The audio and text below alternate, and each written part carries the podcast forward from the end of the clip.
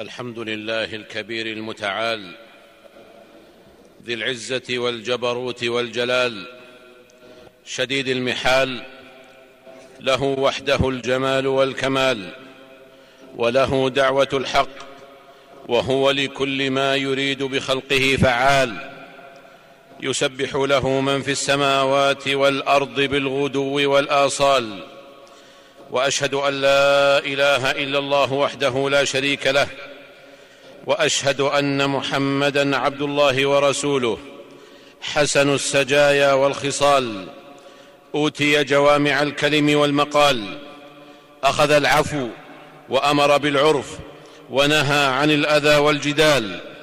فصلوات الله وسلامه عليه وعلى أزواجه وصحبه والآل وعلى من سار على طريقهم واتبع هداهم إلى يوم الحشر والمآل. وسلم تسليما كثيرا.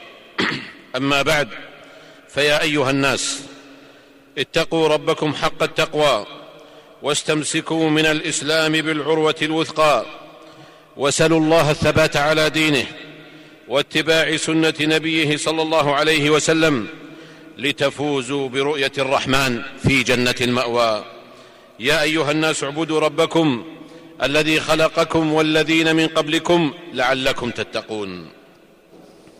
عباد الله إنه ما من أحد إلا لديه عيوب فتلك سنة الله في خلقه. وإنه لم ير في عيوب الناس عيب كنقص القادرين على التمام وإهمال الجديرين بالتميز. التميز عباد الله غاية ينشدها كل مجتمع واع وكل فرد هميم. هو مقصد ظاهر من المقاصد التي أصلها الإسلام وأكد عليها. وبين أن العبرة في الأشياء بكيفها وتميزها لا بكمها وهبائها. فإن الله جل شأنه قال ليبلوكم أيكم أحسن عملا. ولم يقل أكثر عملا لأن العبرة بالحقيقة لا بالشكل. وقديما قيل تحت الرغوة اللبن الصريح. التميز عباد الله ليس تكلفا ولا حمل ما لا تطيقه النفس وإنما التميز شحذ همة وبذل جهد لنفس تملك مقومات التميز. ولديها من الهمة على بلوغ درجته ما تجعل صاحبها يبذل الغالي والنفيس. من أجل تحقيق تلكم الغاية. وانه ما من أحد من الناس إلا لديه مكمن من مكامن التميز غير أنهم يتفاوتون في كشفه والغفلة عنه. وما يتاح أمامهم من محاضن لرعاية الموهوبين وما يكون من مبدأ الثواب للمتميز. فكما أن العقاب ملجم للمرء عما يقبح به فكذلك التميز فكذلك الثواب فكذلك الثواب. خير حافز لشحذ همة التميز أمامه. وما ميز الله الإنسان بالعقل السليم والجسم الصحيح إلا ليذكي من خلالهما خصلة التميز الكامنة. والناس ليسوا على حد سواء في المستوى, في المستوى الذهني ولا البدني ولا المعيشي لكنهم مع تفاوتهم هذا يمكن, يمكن لكل أحد منهم أن يتميز بما أتاح الله له. فالمزارع ليس كالطبيب غير أن لكل منهما تميزه في مهنته. والفقيه ليس كالكاتب غير أن لكل منهما تميزه في فنه. والتميز في الحقيقة ليس قيمة مطلقة لا تدخلها النسبية. فليس ثمة تميز مطلق بل لكل تميزه اللائق به وليس من وصفه الكمال التام. وما لا يدرك كله لا يترك كله. ووصول المتميز ولو متاخرا خير له من الا يصل ابدا. وإن لم يستطع أن يكون في المقدمة فليحرص على الا يكون في المؤخرة. فلربما كان تميزه في عدم الفشل حين يكثر الفاشلون كما أن عدم تميزه يعد فشلا حين يكثر المتميزون. ولا يدخل التعثر في مثل ذلكم لأن التعثر عتبة من عتبات التميز التي لا يتم الوصول إليه إلا من خلالها. وليس العيب في مجرد العثار وإنما العيب في تكرر العثار بنفس الطريقة. فقد قال النبي صلى الله عليه وسلم لا يلدغ المؤمن من جحر واحد مرتين. رواه البخاري ومسلم. غير أنه ينبغي للمرء أن يعلي همته ولا يضع سقفا لتميزه لأن الهمة العالية إذا غامرت في شرف مروم فإنها لا تقنع فيه بما دون النجوم. التميز في حقيقته عباد الله بذل موجود وليس تكلف مفقود. وكل امرئ أعرف بالمجالات التي يجدر به التميز فيها والمجالات التي ليست من بابته ولا هو منها. والنبي صلى الله عليه وسلم كان يبدي هذا المعنى لصحابته لما يلمسه من همة كل أحد منهم. فإنه لما جاءه رجل وشكى حاله قائلا يا رسول الله إن شعائر الإسلام قد كثرت علي فأخبرني بأمر أتشبث به. قال لا يزال لسانك رطبا من ذكر الله. رواه الترمذي. وقال أبو ذر رضي الله عنه قلت يا رسول الله ألا تستعملني؟ فضرب بيده على منكبي ثم قال يا أبا ذر إنك ضعيف وإنها أمانة وإنها يوم القيامة خزي وندامة إلا من أخذها بحقها وأدى الذي عليه فيها. رواه مسلم. فمفاد ذلكم عباد الله أن الضعيف لا يبلغ بالإدارة مبلغ التميز لأنها تفتقر إلى قوة تقف أمام التحديات وتحسن التصرف في تذليل العقبات فإن التميز الإداري ليس بالتمني ولا بجمال الفكرة المطروحة وإنما التميز في الفكرة المنطلقة من إمكان تحقيقها في الواقع بقوة حاملها.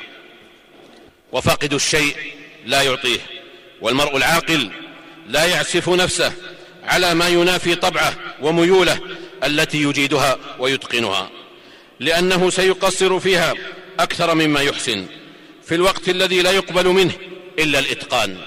وفي الأثر إن الله يحب إذا عمل أحدكم عملا أن يتقنه فإن الإتقان من التميز وبالتميز يكون التقدم ومن المسلمات ألا حضارة دون تميز فالتميز هو أقنوم الاختراعات الرئيس فإن أسلافنا لم يبلغوا شاوا عاليا إلا بالتميز الذي أثروا به كافة العلوم في أزمنتهم حتى كان غيرهم عالة عليهم فلهم قصب السبق في الحكم والتشريع والإدارة والطب والفيزياء وغير ذلكم من العلوم والمعارف والصناعات.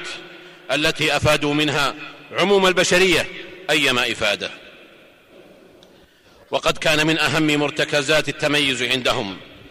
وقد كان من أهم مرتكزات التميز عندهم آنذاك مراعاة التخصص.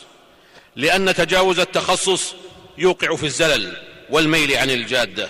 كما قال ابن حجر رحمه الله من تكلم في غير فنه أتى بالعجائب. والتخصص والتخصص دون ريب يزيد في المهارة المؤدية إلى الإتقان والاكتشاف والاختراع. ويحد من الفوضى المنبثقة عن تنازع الاختصاص أو تدافعه سيما إذا كان تنازع تضاد لا تنازع تنوع. ولقد كان حال سلف الأمة تقاسم التميز كل واحد منهم بما وهبه الله. فقد تميز زيد بن ثابت في تعلم اللغات حتى إنه أتقن السريانية في خمسة عشر يوما. وتميز أبو هريرة بحفظ أحاديث النبي صلى الله عليه وسلم حتى روى عنه أكثر من أربعة آلاف حديث. وتميز خالد بن الوليد بقيادة الجيوش لما لديه من ذكاء عسكري وتحرف قتالي حتى سماه رسول الله صلى الله عليه وسلم سيف الله المسلول. وقد روي عن المصطفى صلى الله عليه وسلم أنه قال أفرضكم زيد أي أعلمكم بالفرائض.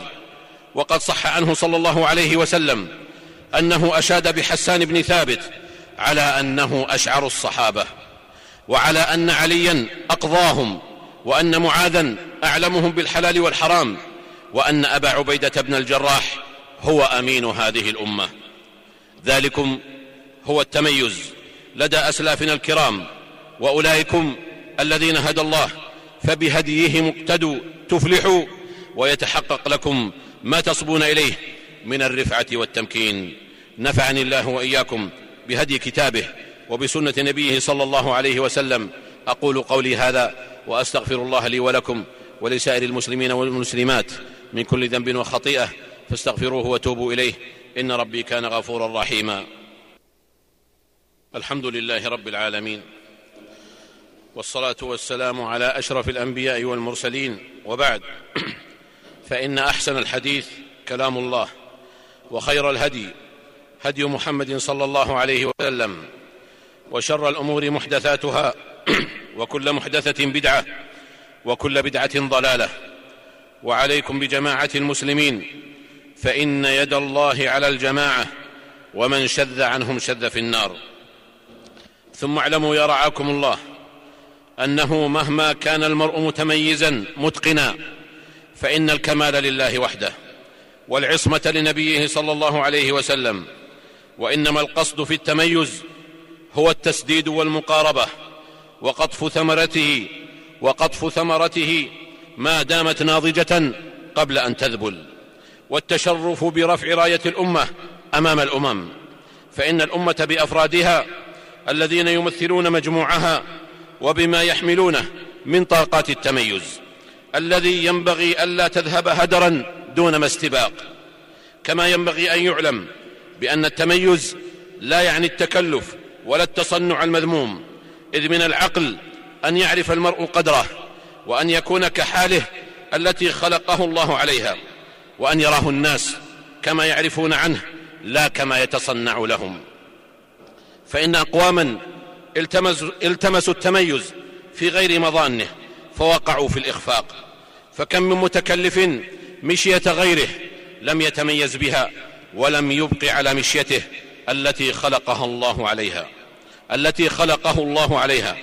كما أنه ينبغي لمن وهبه الله التميز أن يتقي الغرور والإعجاب بالنفس فإن تميزه من أقرب مظان ذلكم. وما اغتال المرء شيء كالغرور يضاف إلى ذلكم أن التميز هو عمل المرء نفسه بهمته وكدحه ويده وليس بالصعود على أكتاف الآخرين وسرقة تميزهم وإتقانهم ونسبتهما إليه. أو الاستئثار أو الاستئثار بقصب سبقه دون غيره في حين وجود شركاء معه في بلوغ هذا التميز. فإن مثل ذلكم كله يعد تزويرا بغيضا وتدثرا بلباس زور نعوذ وإياكم بالله من غوائله. كيف لا؟ وقد قال النبي صلى الله عليه وسلم المتشبع بما لم يعطى كلابس ثوبي زور متفق عليه.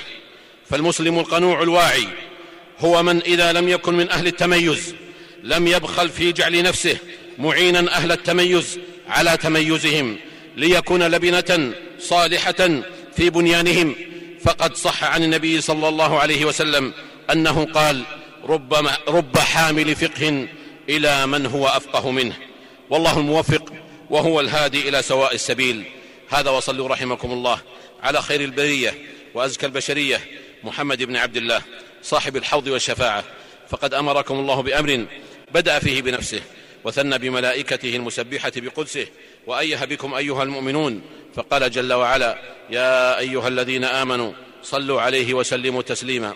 اللهم صل وسلم على عبدك ورسولك محمد صاحب الوجه الأنور والجبين الأزهر وارض اللهم عن خلفائه الأربعة أبي بكر وعمر وعثمان وعلي وعن سائر صحابة نبيك محمد صلى الله عليه وسلم وعن التابعين ومن تبعهم بإحسان إلى يوم الدين وعنا معهم بعفوك وجودك وكرمك. يا أرحم الراحمين.